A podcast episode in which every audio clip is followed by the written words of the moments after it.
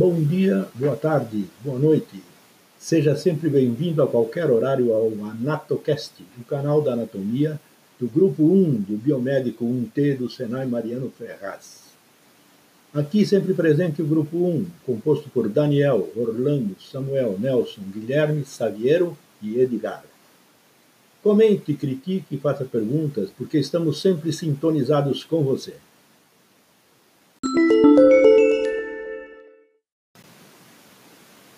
Para acompanhar o tema de hoje, faça o seguinte: feche a mão, encolha bem os dedos e olhe para ela.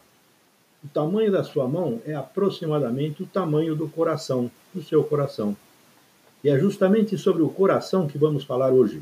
Vamos abordar os aspectos mais importantes do coração: a localização no ser humano, o envoltório, a anatomia, válvulas e, adicionalmente, falando sobre os fluxos de sangue.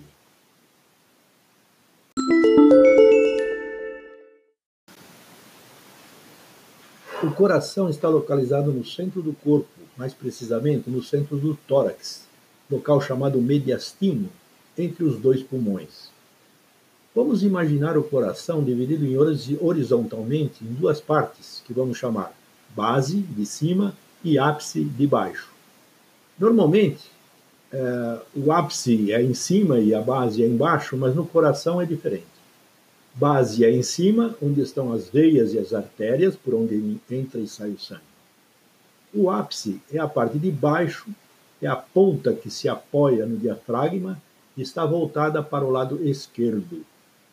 Por isso dizem que o coração está do lado esquerdo, mas não é, é só a ponta de baixo.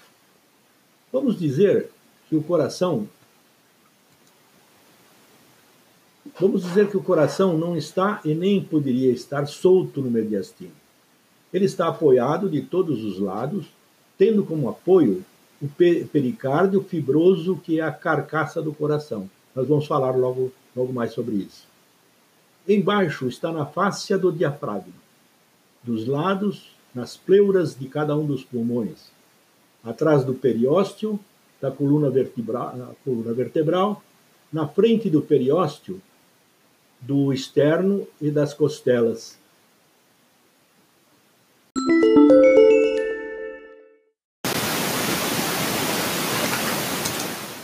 Agora vamos falar sobre os envoltórios, tudo que cobre o coração. Começando de fora para dentro, temos o pericárdio fibroso. É como uma carcaça de tecido fibroso que envolve todo o coração e que, como falamos há pouco, é ela que dá sustentação ao coração, escorado por todos os lados. Mais internamente temos o pericárdio seroso, composto de duas lâminas, parietal e visceral. Entre elas, uma cavidade chamada pericárdia. Nessa cavidade, vamos encontrar o líquido pericárdico. Esse líquido é responsável pelos movimentos do coração se sua mão ainda estiver fechada, abra ligeiramente os dedos, feche novamente, repita esse movimento a cada segundo e você terá uma ideia de como se movimenta o coração.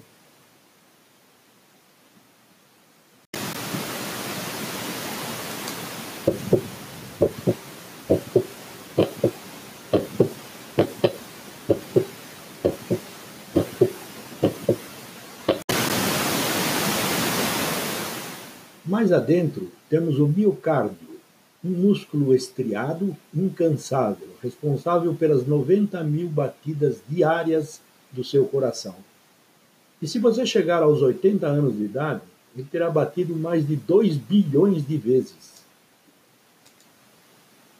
Seguindo então mais internamente, temos o delicado endocárdio, que entera um, que entera um contato direto, entra em contato direto com o sangue. É uma camada muito fina. Para concluir o envoltório, podemos dizer que as túnicas vasculares seriam como que um prolongamento do coração. Seu envoltório de fora para dentro leva o nome de externa, média e íntima.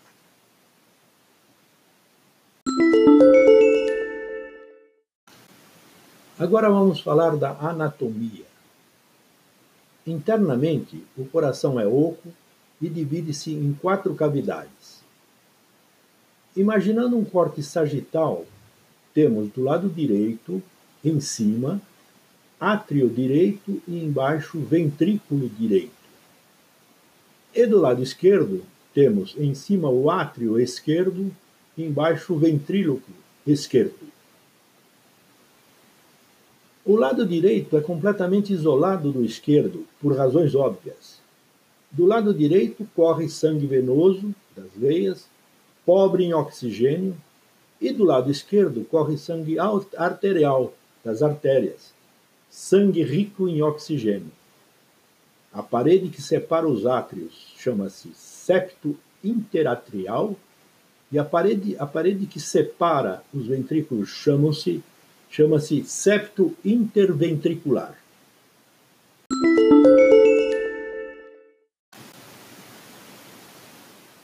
Dentro dessas quatro cavidades do coração, nós vamos encontrar as válvulas.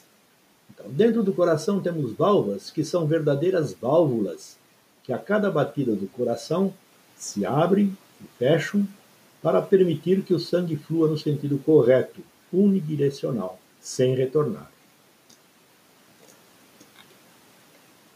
Entre o átrio direito, entre o átrio direito e ventrículo direito, de cima para baixo, tem uma válvula chamada tricúspide, é encarregada de deixar passar o sangue do átrio para o ventrículo, impedindo seu retorno. Entre o átrio esquerdo e o ventrículo esquerdo tem uma válvula chamada bicúspide, também chamada de mitral, encarregada de deixar passar o sangue do átrio para o ventrículo, impedindo seu retorno. O coração tem ainda a válvula semilunar pulmonar, que controla a passagem do sangue do ventrículo direito para a artéria pulmonar. E a válvula semilunar aórtica, que controla a passagem do sangue do ventrículo esquerdo para a veia aorta.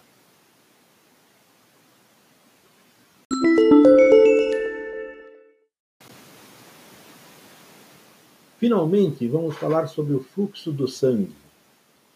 Onde começa e onde termina a viagem do sangue que vai pelo corpo inteiro?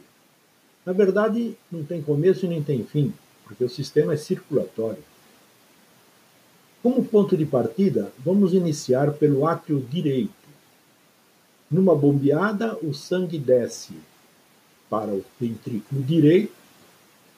Na bombeada seguinte, esse sangue sobe para a artéria pulmonar e vai para os pulmões. Nos pulmões, esse sangue vai ser oxigenado e volta para o coração.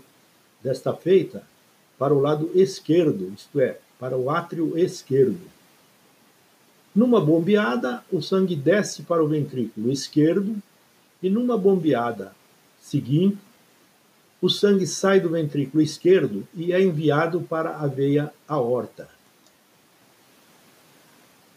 Como vimos, o sangue passou duas vezes pelo coração, uma vez pelo lado direito e outra pelo lado esquerdo. Após a segunda passagem, o sangue vai para a veia aorta, que vai enviar o sangue para as várias partes do, corpo: cabeça, membros superiores, membros inferiores e todos os tecidos do corpo, levando oxigênio e outras substâncias e recolhendo outras substâncias, trazendo de volta. Nessa viagem, passa pelos vários órgãos, como fígado, rins, intestino, enfim, cumprindo seu papel e retornando ao ponto de onde partimos, do átrio direito, para executar um novo ciclo. Só para completar, podemos dizer que o ser humano adulto, normal, tem aproximadamente 7 litros de sangue no seu corpo. O coração bombeia 9 mil litros de sangue por dia. Interessante.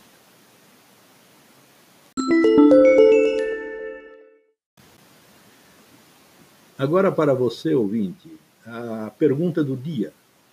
A pergunta não tem, não, não vai ter resposta certa ou errada. Nós queremos apenas ouvir a sua opinião. A pergunta é a seguinte: por que o coração é o símbolo do amor? Responda para a gente e comente com, comente com a gente, tá? Obrigado.